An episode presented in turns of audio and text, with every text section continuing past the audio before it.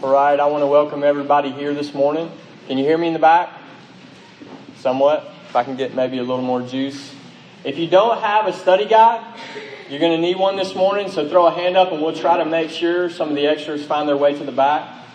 And if a lot of people are missing one, maybe we can get some married couples to, to double up and share so that everybody has something to reference back. If you haven't been with us in recent weeks, we are preaching through the book of First John together on Sunday mornings. So we are starting in First John chapter 4 this morning. So if you have your Bible, I want you to go ahead and turn there with me. First John chapter 4. And I'm going to pray for us, and then we'll get started. Let's pray. Lord, we come to you this morning. God, far be it from us that we would ever dream of approaching you, Lord, apart from the finished work of Jesus. So we come this morning in the name of Jesus, not in our own righteousness, Lord, but because of your great mercy, we are confident that you will hear us. And our prayer, God, this morning is that you would draw near to us and that you would reveal yourself to us, Lord, through your word. All across this room, God, that you would make yourself known in truth as the living God through your word. Holy Spirit, we ask you to exalt Christ today. Lord, we ask you to exalt him in our minds and in our hearts. God, we ask you to convict us of sin and to exalt the Savior. Lord, and we pray, God, that you would equip each of us in this room, Lord, with your truth. God of truth, come speak to us today, we pray, in the name of Jesus. Amen. All right, First John chapter 4. And I'm going to start us out. We're going to read first six verses together. So if you have your Bible, I want to get everybody's eyes on these words. First John chapter 4, verses 1 through 6. And we say this often, this is the Word of God.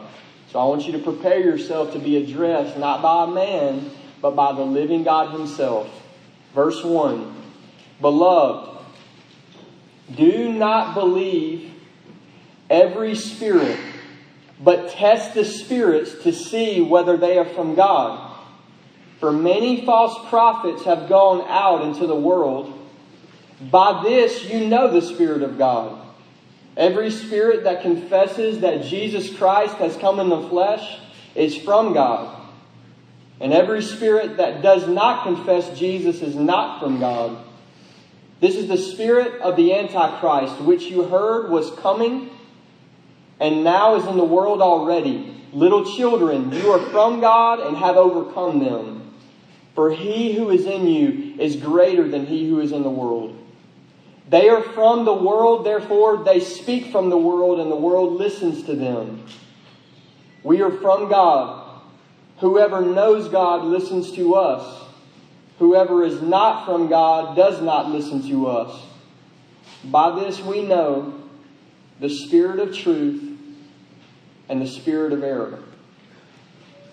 This passage today tells every person in the room that we need to be more than sincere about Jesus, about the Christian life, about the things of God. We don't need to be less than sincere, but we need to be more than sincere. We actually need to be right about some things. Actually, we need to be crystal clear and rock solid about some things in this world the things of Jesus, the things of Christ, and the things of His gospel. There are fundamental doctrines that you have to be anchored in if you are to be saved. And the truth in this passage, it's held out to us as something that we can know and something that's authoritative. And this type of authoritative, universal truth is becoming less and less accepted in this world. So, in this world as it now stands, the liberal church constantly downplays this idea that we can know the truth and that it's authoritative for everybody, not just some, but for every image bearer of God in all of creation. So the liberal church slings out its slogans like this It's about love, not about doctrine. You ever heard that? All right, this is more catchy. It's about deeds, not creeds. It's not about those creeds, it's about the deeds. Anybody ever heard that? Okay? This is what's being attacked. It doesn't matter what you believe, as long as you're sincere, it matters what you do. It matters that you're sincere and that you do deeds of love. So, even broaden this out some past the liberal church. We live in a pagan, pluralistic world. Okay, that's the society that you live in. And the concept of truth in our, in our culture is, is relative, that it's whatever's true for you is true for you, and you decide what's true for you, and whatever's true for me is true for me. Okay? So there's a recall in our culture about this idea of universal truth that's true no matter who you are or no, or no matter where you live in all this in all of God's creation. So their slogans sound more like this: "Keep your theology off my biology." You ever heard that? Okay? You get what you want to think and you keep it over in that closet, but don't start talking to me about this. You decide truth for you, and I'll decide truth for me. Okay?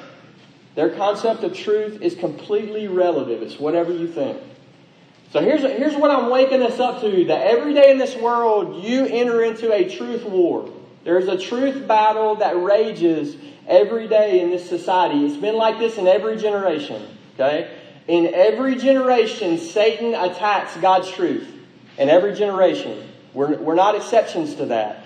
And yet, in every generation, God has His church, His holy ones, that shine the light of His word into this dark world. In every generation, this is the case. That's the truth war. That's the truth war. Listen to 1 Timothy chapter 3, verse 15. Ryan referenced this earlier. It says that the church of the living God is a pillar and a buttress of the truth. A pillar and a buttress of the truth. So, God's universal church in this world, we're the ones, we're the only ones that holds the truth high. That's the pillar. Get it up there that everybody can see it. Hold it up high. Get it in public.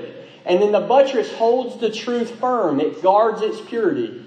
So not only the universal church, but every local church is a pillar and a buttress of God's truth. And that's our role at Grace Community Church. We got to get the truth up there for everybody to see it, and we got to guard its purity. So I want to stir us up to this as a local church that we would hold the truth of God full throttle, unadulterated, not mixed with error, that we would hold it out like a burning torch into this dark world. This is our calling. This is the church of the living God. And then I want to get even more personal this morning.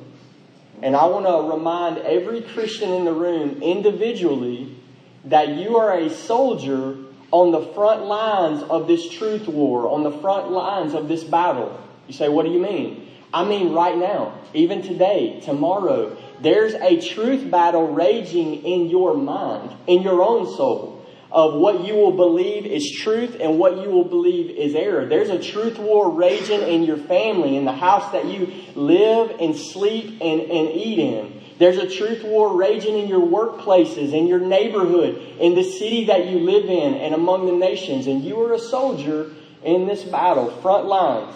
Okay? There's no such thing as a Christian that's not in the battle. There is a such thing as a Christian that's not fighting. Okay? Every one of us are in the war. We're either fighting a good fight or we're not fighting a good fight. So I want to wake us up this morning. Okay? This is a serious thing. And the stakes of this are eternal. Okay? I want to share, share something with you that, that was helpful for me to think through. Okay? Of what false teaching is. And, and, and, and a lot of times when I hear false teaching, I get angry. And, and a lot of times it might not be for the best reasons. Okay, so I'll give you an example. I want us to wake up to the seriousness of it. So a lot of times I'll hear false teaching and I'll get angry because somebody's getting ripped off. Somebody's standing in front of God's people and they are saying that a thing is A when the thing is actually B, and people are just eating it like, like nobody's business. And something rises up in me in those moments, and I'm thinking, that is a ripoff. That is a con artist. He is telling lies and most of the time, he's getting his pockets padded to do it. And, and that ought to make us angry, but, but there's something more to it than that. There's something more dangerous than seeing it as just a ripoff and seeing false teachers as just con artists. And here's what I mean if that's all you see, if you're like me, you'll be tempted to lack compassion for people that are hearing false teaching. And you'll begin to, even if you wouldn't say it in practice, you'll begin to think like, you know, if all it is is just selling fake diamonds and a con artist, okay? If they're stupid enough to believe these stupid things about Jesus, then they're, if they're stupid enough to buy fake diamonds, then, then let them buy fake diamonds. You see that? So there's, you can be angry for the wrong reasons and you can lack compassion. But I want to give you just an example. I think taking it further than seeing false teaching as a ripoff, I want you to picture you with your family at a, at a park sometime this week. And this strange dude walks out in this park and he begins handing out poison candy to children. Okay? That's, that's what I want us to see false teaching like. It is destructive. It is deadly. Okay? Woe to you if you're in the middle of a park with someone passing out poison to children if you do nothing. Why? That poison is going to kill those children. Well, the poison of false teaching is going to bring about a death that never stops. It heads toward eternal destruction. So I want to wake us up to this. The, the stakes of this, it couldn't be any higher. False doctrines, heresies about Jesus will lead people into an eternal hell, the eternal wrath of God. And you're on the front lines of this battle. You are God's light into this dark world. And every single one of us is commanded to do something with God's truth. Every one of us. Listen to Jude 3. It says, Beloved, although I was very eager to write to you about our common salvation, I found it necessary to write appealing to you to contend for the faith that was once for all delivered to the saints. So there's the phrase I want to stick with you on the front end. Every Christian a contender. I want you to think about that. Where does that play out in your life right now? Where are you contending for the faith? Where is that battle raging and you are being faithful to the Lord Jesus to contend for the faith, faith and to speak the truth of God in the midst of these satanic lies? Every Christian a contender. Every Christian on the front lines of this battle. So I want you to see yourself like that. I want you to wake up to the opportunities that God has given you to speak His truth. And we have a passage today that's going to equip us and teach us how to do this. How to do this. So we want to lean in and listen. We are the contenders, and we want to learn how to do this from God's Word. So the first point this morning is a charge for every single one of us to wake up to the reality of satanic error all around us. Okay? Verse 1, last half first, says, For many false prophets have gone out into the world. Now, we say this a pretty good bit around here, but I'll just say it again because we I think we all find this to be true. That a lot of times there's a big gap between what we believe to be true on paper and what we're actually conscious of and experience in our daily life.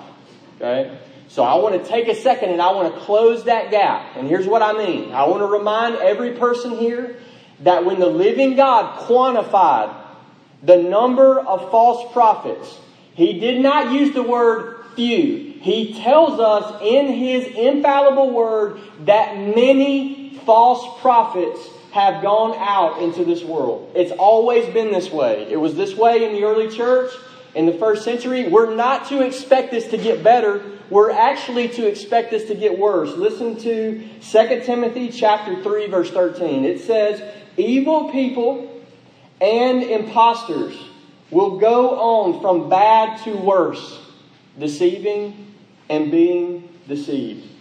You catch that?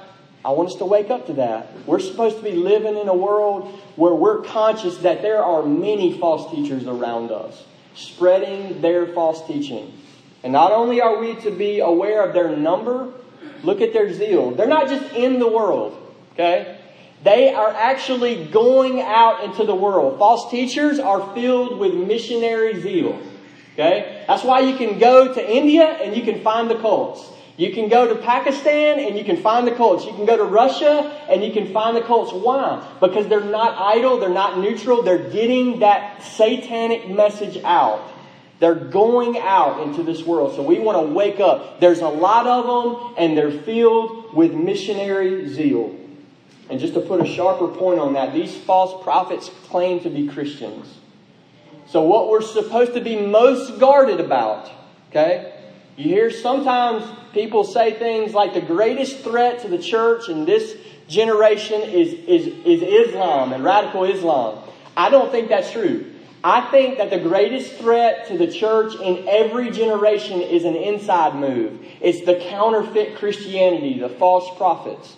That's what we're supposed to be on guard for more than anything else. Listen to 2 Corinthians chapter 11, verse 13 through 15. Such men are false apostles, deceitful workmen, disguising themselves as apostles of Christ. And no wonder, for even Satan disguises himself as an angel of light. So it is no surprise if his servants also disguise themselves as servants of righteousness. So we're on the lookout for the inside threat. Okay? And that's not an empty threat. And I want to encourage us to not feel insulated by these warnings from Scripture. That can never happen to me. That can never happen to my wife. That can never happen to my children. That can never happen at this church. We need to be on guard, ready to contend for the faith in every area of our life. And so here's the truth demons are many, and they are attacking God's church through false prophets. Do you believe that? On paper, many of you would say yes. Okay? But I'm asking you more than on paper do you believe that demons are many and they are constantly attacking the true church through false prophets? Do you believe that? Let's ask it a different way. What would your life look like on a daily basis if you really were awake to that reality? What would it look like? It would look like the command that we have in verse 1. You would test everything you would test everything that you hear. So we'll go back to the beginning of verse 1. It says, Beloved, do not believe every spirit, but test the spirits to see whether they are from God. So Christians are the people of the truth, more so than anybody else on planet Earth. We are supposed, shame on us if we are gullible. Shame on us if we are superstitious. We're supposed to be the least gullible people on the face of this earth because we operate in the realm of truth without error. That's us. We're the people of God, the people of the truth. And God criticizes, in, in, in the book of Proverbs, maybe you've read this before, 15 times in the book of Proverbs, God criticizes a person known as the simple person the simple man or the simple woman. Sometimes we exalt that trait in a person. He's just simple, okay? God criticizes a person for being simple. And in the book of Proverbs, that word does not mean an uneducated person. A simple person in Proverbs is a naive person, easily deceived. Their mind is so wide open that anybody throws something in there and it lodges. There's nothing guarded about them. Listen to Proverbs 14, verse 15. The simple believes everything. You see that? Versus the commandment in verse 1 do not believe every spirit. Okay? So many of you don't need to be reminded that we don't get our theology from superstars, right? So, contrary to Lynyrd Skynyrd's theology, don't be a simple man, right? Anybody ever heard that? Don't be a simple man. That's not what you need to be. You need to test the spirits. You don't need to believe everything you hear. You need to be rooted in the truth, anchored in the truth. You need to know exactly what you believe. You need to know it well enough to contend for it. Test the spirits. Test everything. And yes, I mean everything. That's the exact words of 1 Thessalonians chapter 5 verse 21. Test everything. Everything that you can imagine that claims to be true, test it. Test it. Specifically, and this is interesting, right? We're not to test, we, we are to test the content of what somebody's saying, but what it specifically tells us to do here is to test the spirits. To test the spirits. And so God is telling us, even with the way that this is worded, that whenever you hear a religious thought enter into your mind, Okay? That came through the lips of a man, but it originated with a spirit. And it's either it either originated with the Holy Spirit or it either originated with demonic spirits. That's your only two options. So every religious truth that you have ever heard, every religious thought that you've ever heard in your entire life came from one of those two places. No neutrality. There's nothing, no such thing as harmless religious thoughts. Okay? It came from the Holy Spirit or it came from demons. And God's Word tells us, commands us to discern the origin. Where'd that come from? Test the spirits. The best Greek dictionary defines the word test like this Make a critical examination of something to determine its genuineness. I wonder where that's playing out in your life. Not the simple man that believes everything mind wide open, but a critical examination that everything you're, you're hearing, you are running it through and evaluating it. Is this true? Is this from the Holy Spirit? So, this is our commandment. Test everything. So, in the present tense, it's to be the continual practice of your life. Not just one time when you become a Christian and you decide what's right. Test everything always. And this is a commandment for every Christian. This is not just a commandment for pastors or people that like to read books about theology. Every Christian, you are commanded to constantly test everything that you hear that claims to be true. And then the passage moves directly into answering our question because some of us will ask, well, how do I do that? How do I do that? I want to do that. I want to wake up to the reality of it. How do I do it? And here's where we're going to spend the bulk of our time finishing out this passage. What kinds of things are we looking for when we test the spirits? How are we supposed to do it? Well, the first thing he gives us is that we are to test what others teach about the Lord Jesus and his work. Test what others teach about the Lord Jesus and his work. Listen to verses 2 through 4 again. By this you know the Spirit of God. Every spirit that confesses that Jesus Christ has come in the flesh is from God. And every spirit that does not confess Jesus is not from God. This is the spirit of the Antichrist, which you heard was coming and now is in the world already. Little children, you are from God and have overcome them. For he who is in you is greater than he who is in the world. Lost some people in the first four verses.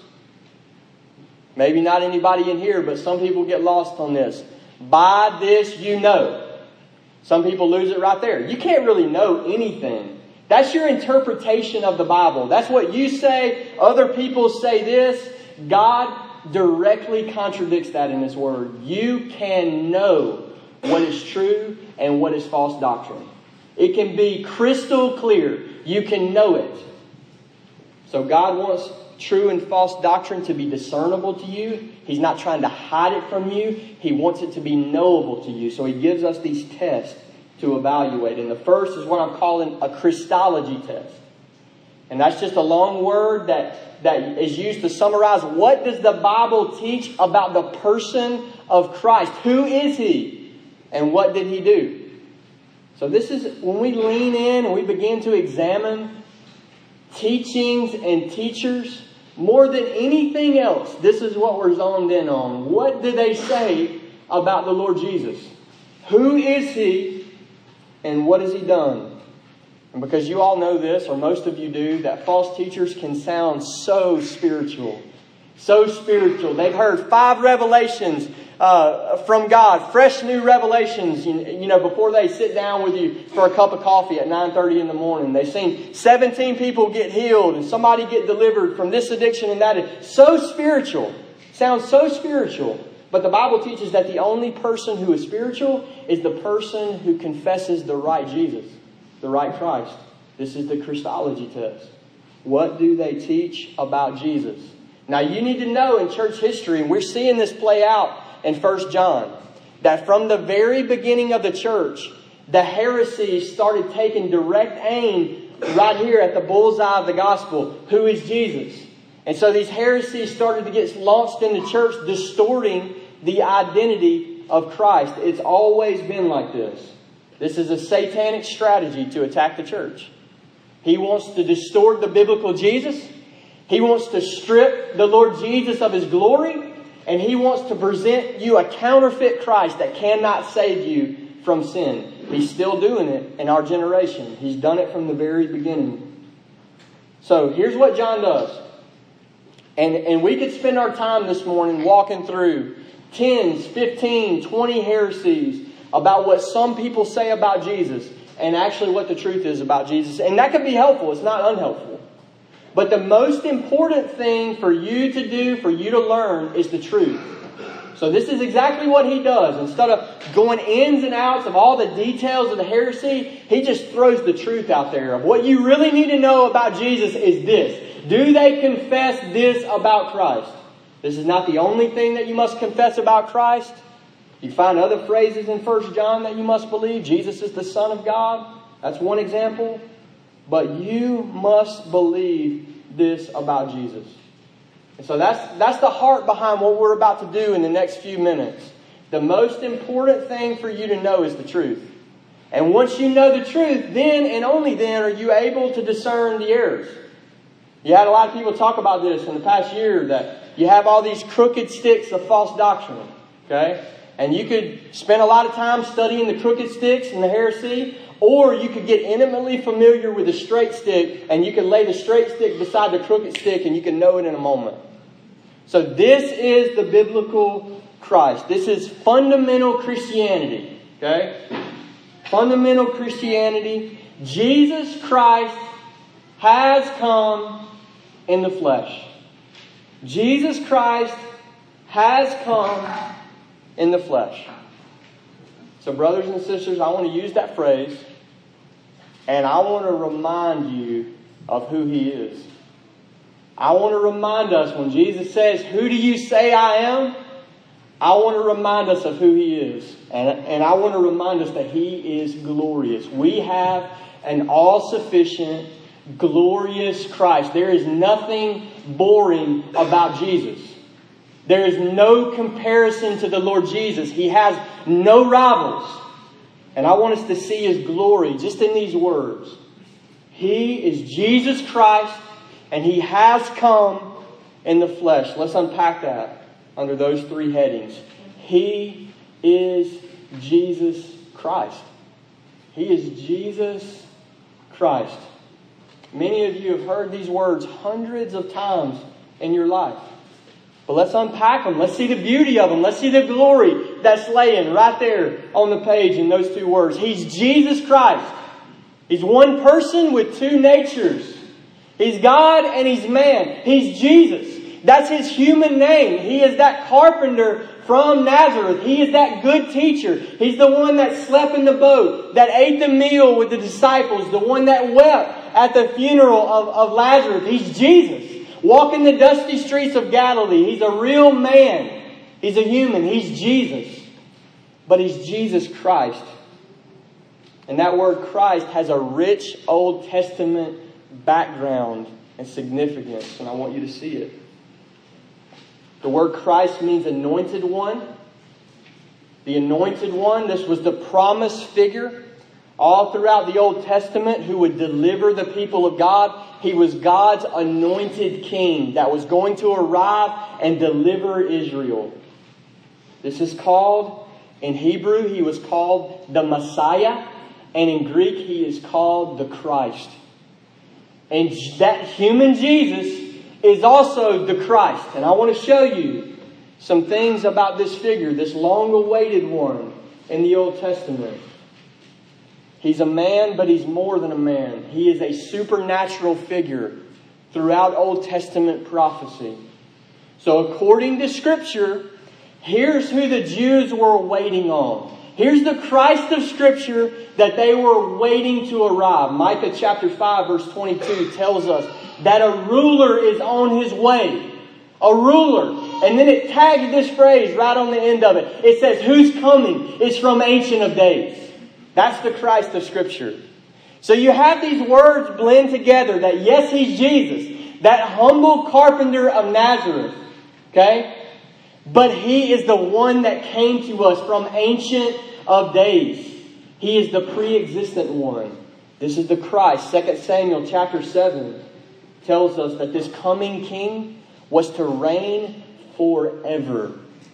Let that soak in. Not for a millennia, not for 500 millennia. That there was a king coming, God's anointed one, God's Christ, and he would not go to the grave. He would sit on the throne forever. Forever. So the Christ of Scripture, the Christ that, that was to be awaited, was an eternal one. A pre existent one and an eternal one. And then listen to this Isaiah 9 6. The stream of prophecy about the Messiah. Isaiah 9 6 tells about a ruler, a king that's going to, to be born. And, and it says, Of the increase of his government and of peace, there will be no end. So, this massive kingdom, ever expanding. And then it tells you that one of the names that they're going to call this king is they say that he's going to be called Mighty God. Mighty God. That he's going to reign over a real kingdom, but we are going to refer to him as Mighty God. Do you see that? That the Christ of Scripture is supernatural. So every time you say this, and you might not know it, but every time you say the words, Lord Jesus or Christ Jesus or Jesus Christ, you're confessing He's man and He's God. He's fully man and He's fully God. He's the God man. There's none like Him. This is who the, who the real Jesus is. He's God and He's man. And I want you to see the unity there. He's not Jesus sometimes and the Christ at other times. He's Jesus Christ. He's one person. And so many of these heresies about Jesus, they begin to split these natures of Jesus in half and they try to divide him. We talked about some early heresies where there was lies about Jesus that, that the, no, actually the Christ came upon Jesus. The divine vigor came upon Jesus at his baptism, but he left Jesus before he was crucified on the cross because God could never be crucified on the cross. And so this idea is that the Christ came upon the human and then left the human. And that's an ancient heresy, but it's still around today. This is still what's being attacked. The Jehovah's Witnesses attack the deity of the Lord Jesus. They, they ascribe the Lord Jesus to a created being, a created angel. They strip him of his glory. Their Christ is not named Mighty God. He is a created angel. But every angel that, that exists in heaven and on earth will bow the knee and worship this Lord Jesus, the Christ of Scripture.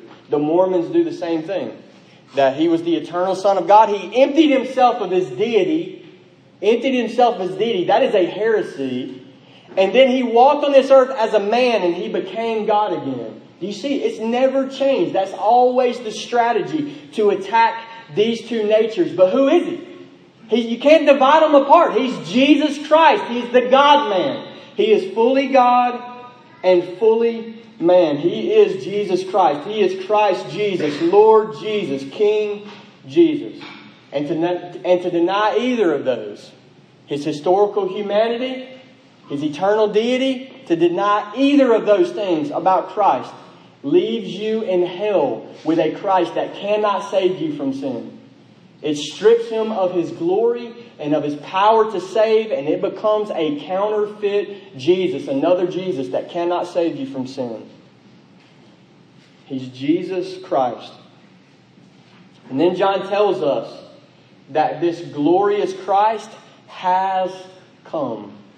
Has come. So you think about that. You think about that. Where were you before you were born? We've asked you that many times. You were nowhere. The Lord Jesus came from somewhere. He came from somewhere. John 17 tells us where he came from, tells us where he came from. Verse 5, Jesus prays this Father, glorify me in your own presence with the glory that I had with you before the world existed. Jesus came from a face to face relationship with God the Father. He was in glory with the Father. He came from a realm of eternal riches, of glory, never ending glory. He came from glory. The Christ of Scripture is pre existent. And then he comes to earth. Comes to earth. And that means that Christians that confess the biblical Jesus, the real Christ, that when we read that story of that baby in the manger in Luke chapter 2, That we're not just saying, oh, sweet Jesus, sweet Jesus. We confess that that little helpless baby in the manger came to us from the realm of eternal glory. With every angel that's ever been created bowing down and worshiping him. He is the pre existent one that came to us. That came to us. He came out of eternity and into time. One of his names, according to Isaiah 9 6, they call him the everlasting Father, and literally that phrase means Jesus fathered eternity. Think of how majestic and powerful that is. Who created eternity? Jesus did. He fathered it, it came from him. He came out of eternity into time. He came to us. And this is not a fairy tale. He came to us in real human history. Real human history. So when you read about the birth of Jesus in Luke chapter 2, it starts talking about real history around when he came. It's not like, oh yeah, he just came to us a long time ago and he was born of a virgin. No, he was born during verifiable Roman rulers, specific names of governors, verifiable Roman history, in the middle of verifiable Roman censuses. This is not a fairy tale. This is more real than the law of gravity. He came out of eternity into real human history. He came to us. And then John tells us that Jesus Christ has come in the flesh. In the flesh. So, one of the things that the church has confessed for thousands of years is this remaining what he was deity. He took on what he was not humanity. He did not stop being God and become man. Remaining who he was God, he took on who he was not man. The Lord Jesus came to us in the flesh. He's the God man. He was incarnated, the one from eternity was incarnated in real human history. And here is the burning question of the day why? Why is he here? You get this right, and, and you know the biblical Christ. You are close to understanding the gospel. Why is he here? Why has the one from eternity invaded human history and taken on a human body? And many people would tell, tell you to be an example, to show us how to live. And it is true that we should live like Jesus, that He is a perfect example for us to know how to live under God's law and under God's will. But I'll tell you this if you do not have more than Christ an example, you are lost and you are dead in your sins. He did not come here mainly, primarily, to show you how to do something. He came, He's in the flesh, He's in the body to do what you couldn't do for yourself. He is here as the Savior. He is here on the rescue mission to save sinners. He's not here to give you self help. He's here to do a work of salvation. That's why when he comes into the world, they say, You shall call his name Jesus. Why has he got that human name? Because he's going to save his people from their sins.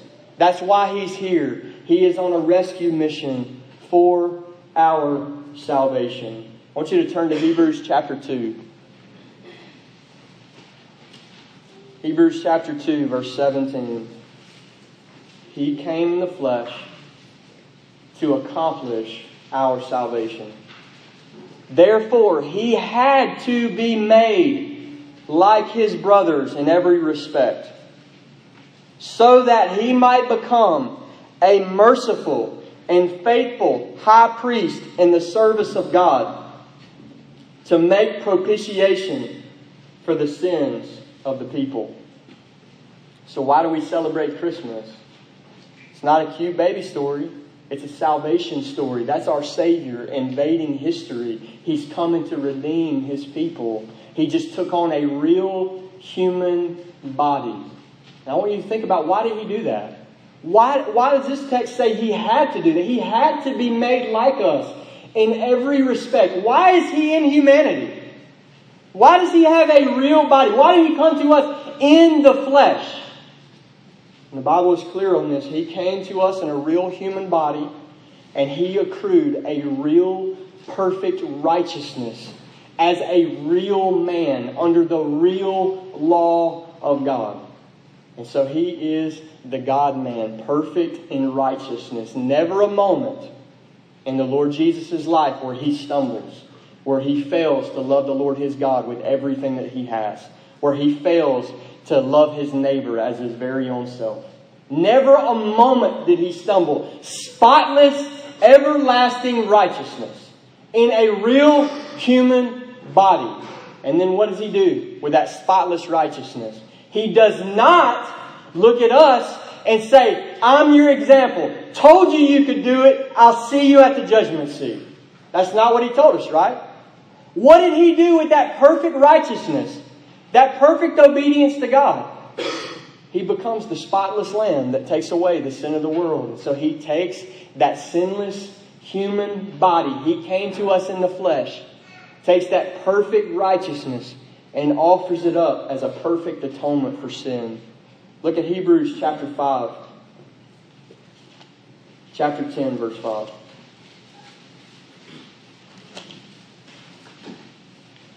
Consequently, when Christ came into the world, he said, Sacrifices and offerings you have not desired, but a body you have prepared for me.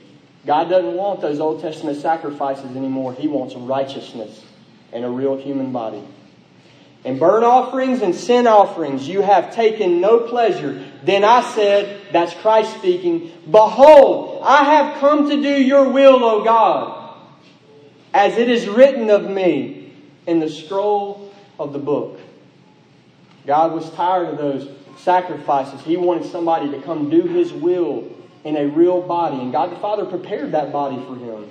A real human body. And then turn later chapter 10 to verse 10. This is what Jesus did with that body.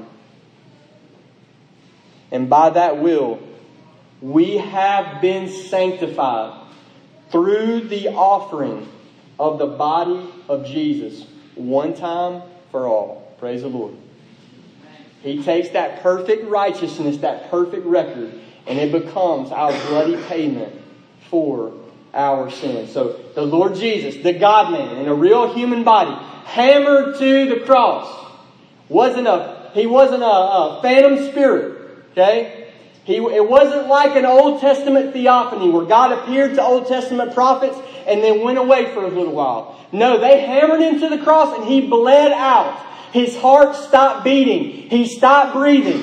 He became a dead, dead cold corpse and they stuffed him in a tomb. And the people of God begin to worship.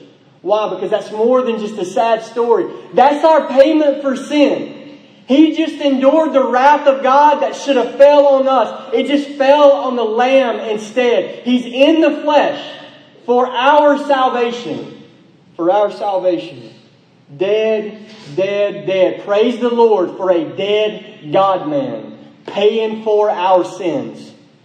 And then three days later, the church begins to sing this song Oh, death, where is your sting? You just got swallowed by our resurrected King. In a real human body, the Lord Jesus comes out of the tomb as a glorified man. It's glorified humanity. In a real human body, he conquers our strongest enemy. So the question, I'll just ask you this right now. Who do you know like him? Who do you know like the unique, one and only Jesus Christ, the God man, that lays down his life and then turns around and takes it up again? This is the Christ of Scripture, and he is glorious. He is glorious. There is none like him. Both his deity and his humanity are necessary for your salvation. He can't be any different than this. So one of the ways I want us to learn how to contend is there no, there's no other answer to our problem of sin other than a God man dying in our place. You say, what do you mean? If Jesus is not God, let's start with this. If he is not man, he cannot die. God cannot die. Hebrews chapter 2 tells us that he took on flesh and blood so that through death this is why he did it. He, he came to share flesh and blood with us, Hebrews 2.14, so that through death. He took on the body so that he could die for our sins. If he's not a man, you have no atonement for sin. But if Jesus is not God, then that atonement that he offers up, it cannot pay for your sin.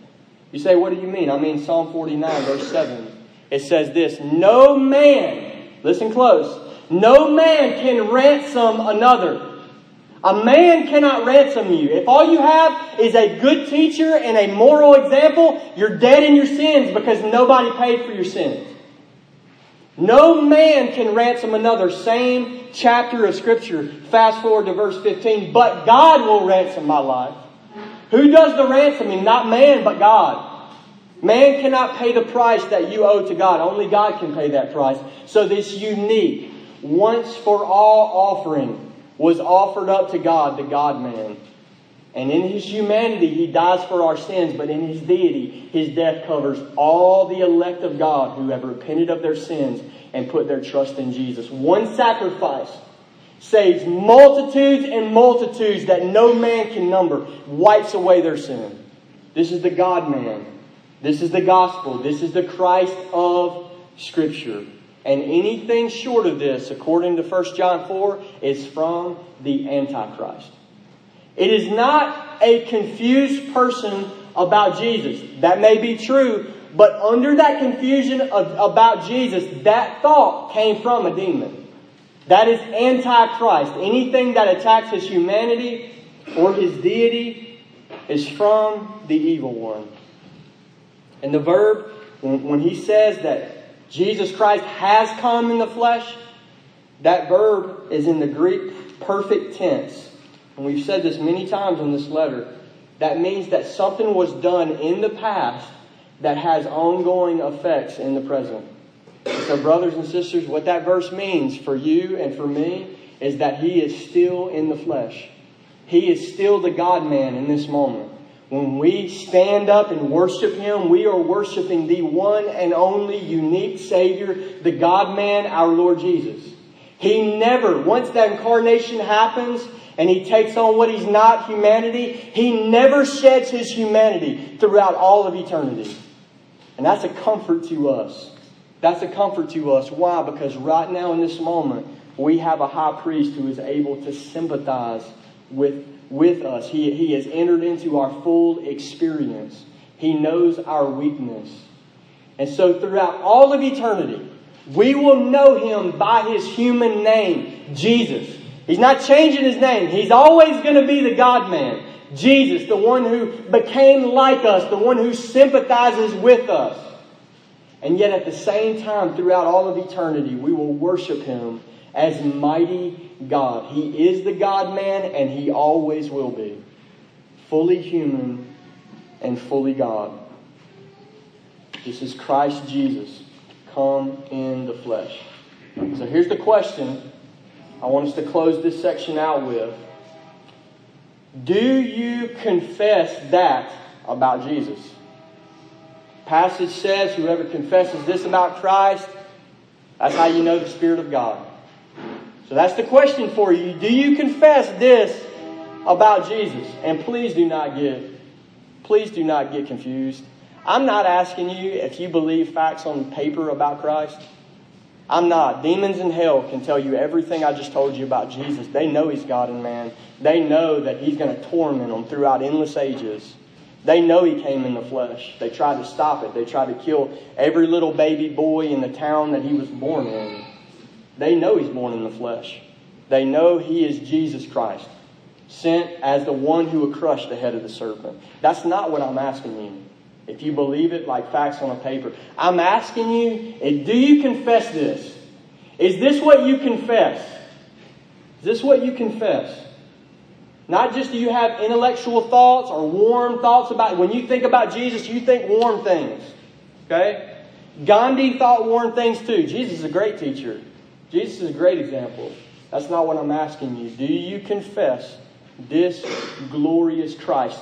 Do you bow the knee?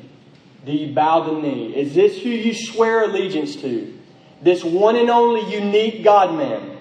Is this Christ so glorious to you that you would lose your life if you could just find your life in that Christ? Is he that precious to you, that much of a treasure to you? Do you confess him?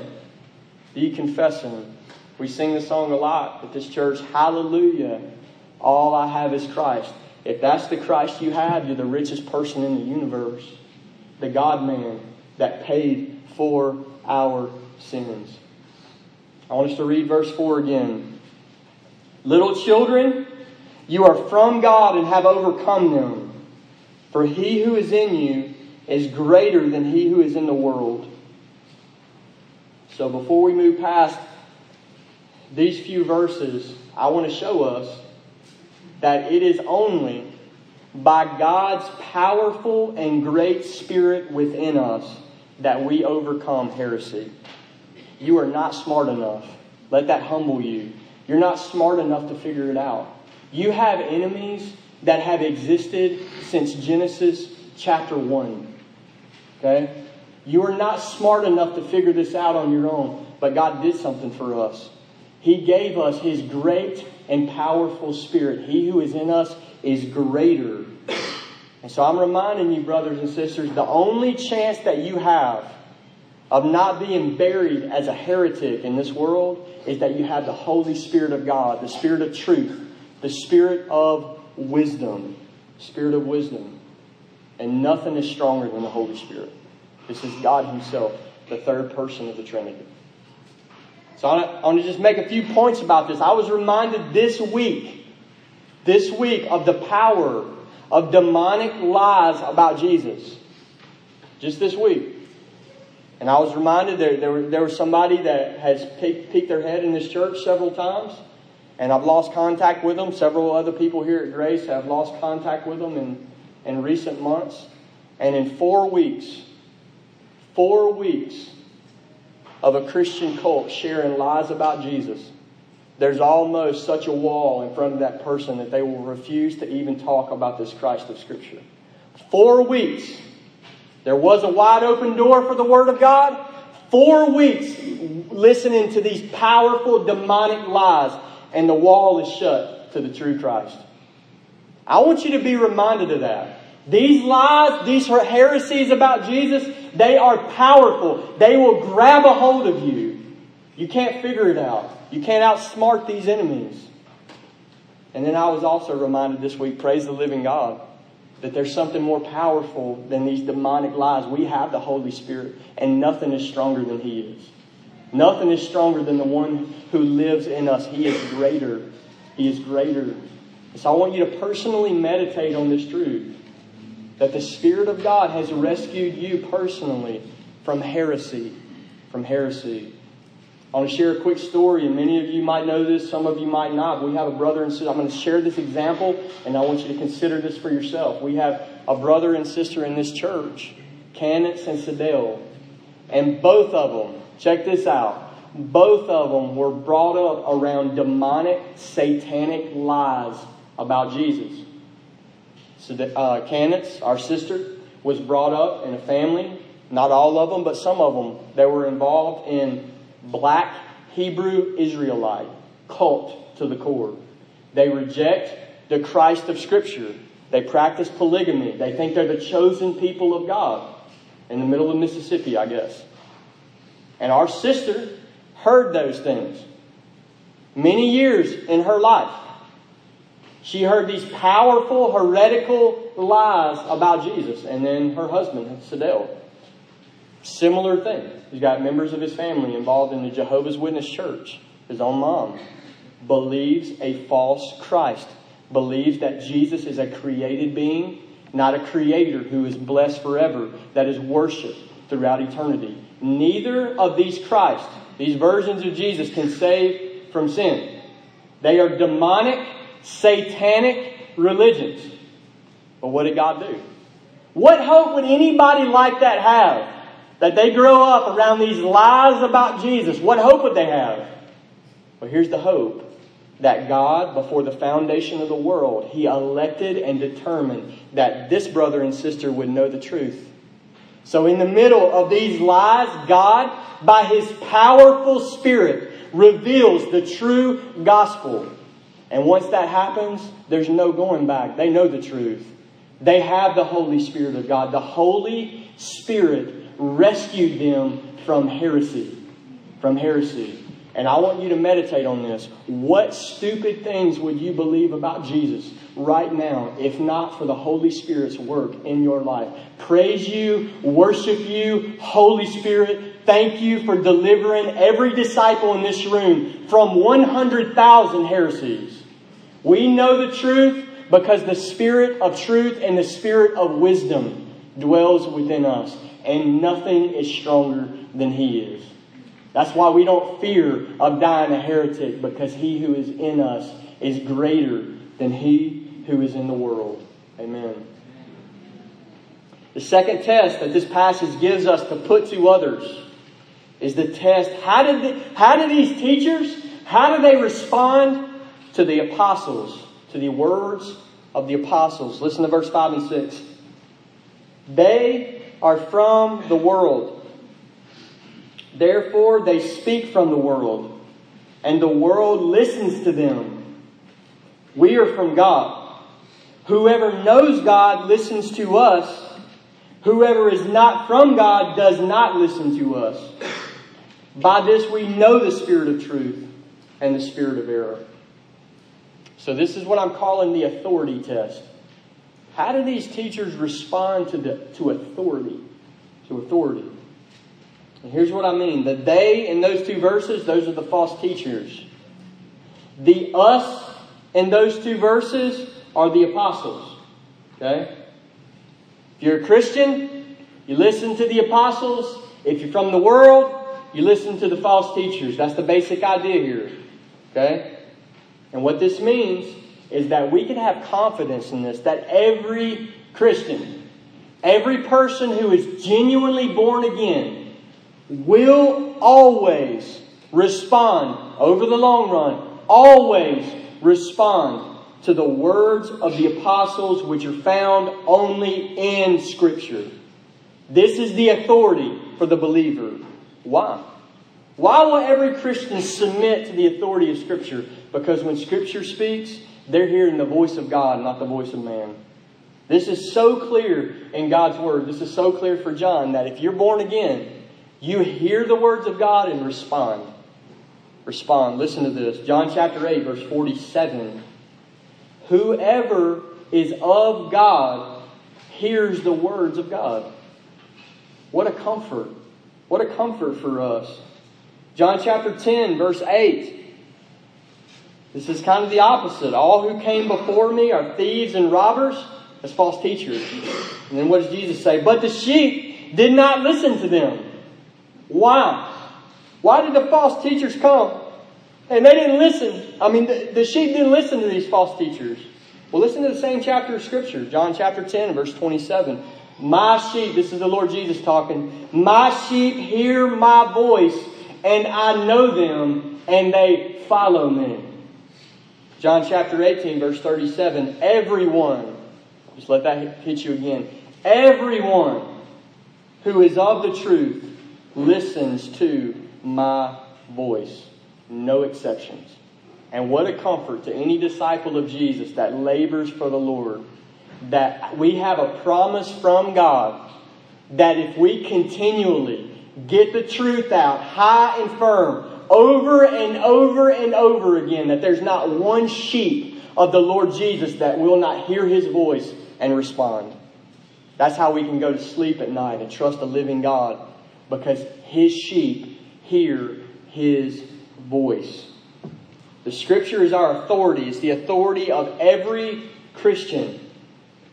And the word that we use to describe the books of the Bible that belong in the Bible is the word canon. We call this the canon of Scripture. There are other books in the Bible that were rejected. They're not part of the canon. So the, what we accept as authoritative for the church is called the canon. And that word means the measuring stick. What a powerful description of the Bible. It's the measuring stick. Okay? It is the canon. It is the, the standard by which everything else is held up next to. And if, it's, if it deviates from the measuring stick, it is to be rejected. Rejected. True Christians hear his voice. They love to be examined by the measuring stick because they want to know if they have deviated from their Lord. They are under authority. Love the measuring stick, don't want to walk in heresy. Measure me with the measuring stick. Let the righteous strike me, it will be a kindness to me. That's the humble heart of someone who does not want to dishonor the Lord Jesus. They want to get under the words of the apostles recorded in Scripture. Liberal Christians, not so much. They, they hate the idea of being examined by the measuring stick.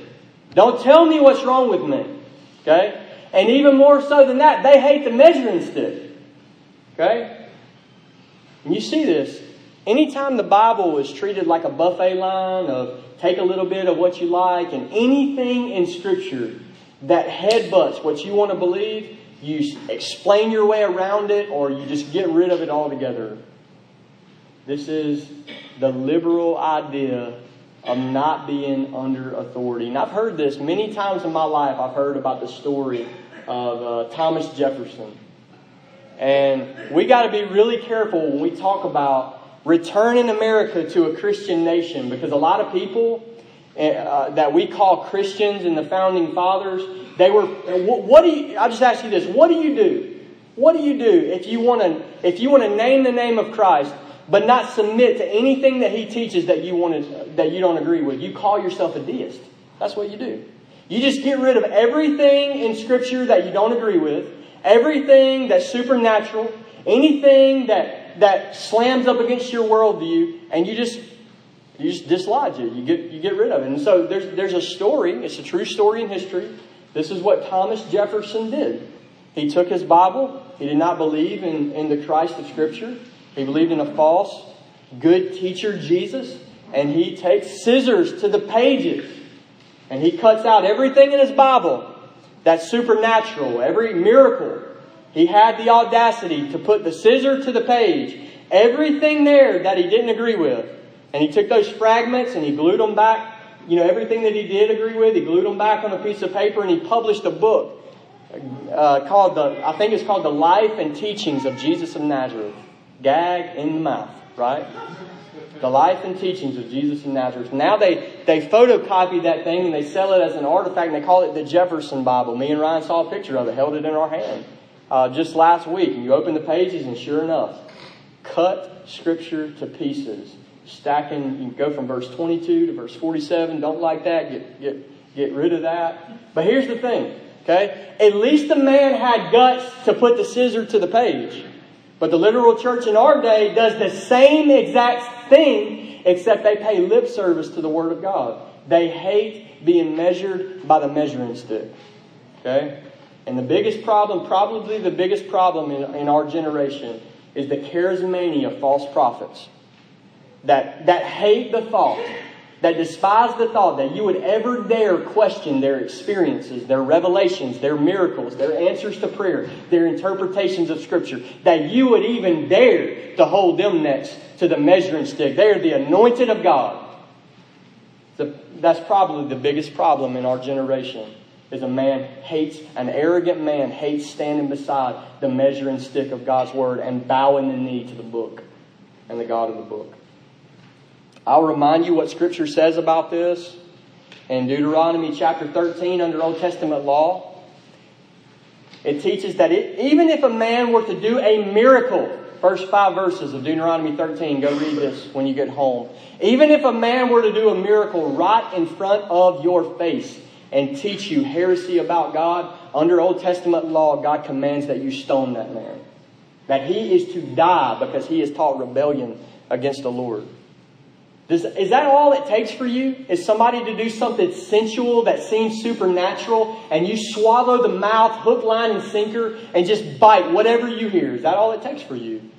This is a warning in God's Word. Even if somebody raises the dead right in front of your face and teaches a false gospel under Old Testament law, that person would have been executed. And I'm not saying that we should do that. But I am saying if that were still happening, you would have a lot less, you know, smiley mouth people talking about the Lord told me this, the Lord told me this, I had this dream and this dream, and He promised me this. people would be a lot looser with saying those words, the Lord told me blank. There's a standard that God holds us to in His Word. Galatians chapter 1, this is the New Testament. He commands you if an angel from heaven, if an angel from heaven, Galatians chapter 1, verse 8, comes to you with a different gospel than the one that you heard, the Christ of Scripture, he is to be pronounced anathema. Curse of God be upon you. So you just picture yourself. What did that really happen to you tonight? An angel from heaven shows up in your bedroom and you see a blazing created being of God. Thousands of times more powerful than you. And they tell you a little twisted truth about Jesus. God's word commands you to pronounce the curse of God upon them. And that verse of scripture should have stopped Mormonism dead in its tracks. That the angel Moroni gave another testament of the Lord Jesus. That is exactly what he told him to do. Pronounce the curse on him. He's teaching another Christ. I don't think we have to doubt that that really happened. I don't think we have to doubt that an angel or a demon disguised as an angel really showed up and told him that and gave him that book. Doesn't matter if it was an angel. Curse of God upon them. You can't judge things by experience. You have to judge them by the measuring stick, the canon of Scripture. So we need to be a people. We're going to be contenders in this world. We're going to contend for the faith. And that means we're going to constantly put up this measuring stick to everything we hear. If the church doesn't do this, nobody else is doing it. This is our job. We're the pillar, holding it high. This is our job to hold out the measuring stick of God's truth into this world. And here's the truth. And we'll close with this application. If you want to hold out the measuring stick every day and in every sphere of your life, you have to know it. You have to know what it is. You have to be intimately familiar with, with the measuring stick. Okay? You cannot test anything in this world apart from God's written revelation. If you could, why did He give us the book? You understand this? You can't test anything in and of yourself. You need the measuring stick. You need God's Word. And so I want to encourage every, every disciple of Jesus, I want to leave with this encouragement that you would get in this book every single day. Every single day that you would be in this book, becoming more and more familiar with the measuring stick by which you're supposed to test everything against. This is nobility according to the early church. Listen to Acts 17, verse 11. Now, these Jews were more noble than those in Thessalonica. They received the word with all eagerness examining the scriptures daily to see if these things were so. Daily. That word is actually in the Bible. Examining daily. And so I'll just share this with you as we close. There are many reasons to read the Bible every day. Highest of which is you can know God and commune with the living God. You can draw near to Him in His Word, hear Him speak to you. There are other reasons. That book can keep you from sin. That book is a sword of the Holy Spirit. It can kill sin in your life. That book equips you to open your mouth and, and share helpful things with, with other brothers and sisters in the body of Christ. God can give you a word in season that can sustain the weary one, that you're and that's in your small group, or that you live beside in your neighborhood. There are lots of reasons to go daily in the book. Your soul needs it like daily bread. You need to be nourished. You need to be strengthened. Lots of reasons. But here's one that I want you to think about today. One reason to read God's Word every single day is so that you would not believe every spirit, so that you would test the spirits. Say, what do you mean? Every day. You don't pick which day of your work week that you go into the truth war. You don't. Every single day you have thoughts that are being launched at you and people around you. And so there, there's the question: What are you what are you trusting in? What's what what's the guard for you in those moments when God's truth is assaulted? What do you reach for? And so you're in the battle every single day. Therefore, you need God's truth being poured into your mind every single day. Otherwise, And you may have never thought about it like this, and I think it will be helpful for you to consider it. Otherwise, if you're not doing that, you are showing a tremendous amount of confidence in your own ability to discern right from wrong and truth from error. And that is dangerous in every way I know how to say it, and it leaves you vulnerable to satanic lies and distortions about Christ and about the Christian life. So there's the encouragement that we would continually guard ourselves from false doctrine by feasting daily on the truth. Let's pray. Lord, we thank you for your word, and we ask you, even now, Lord, as a local church, God, that you would put your hand on us. Lord, before I even ask that, God, I want you to I want to thank you, Lord, for delivering us from false doctrine.